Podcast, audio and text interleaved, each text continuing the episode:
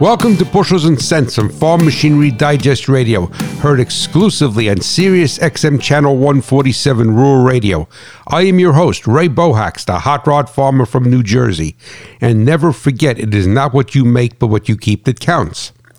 With the right to repair back in the news, the truth be told, it may very well not be what you think it is.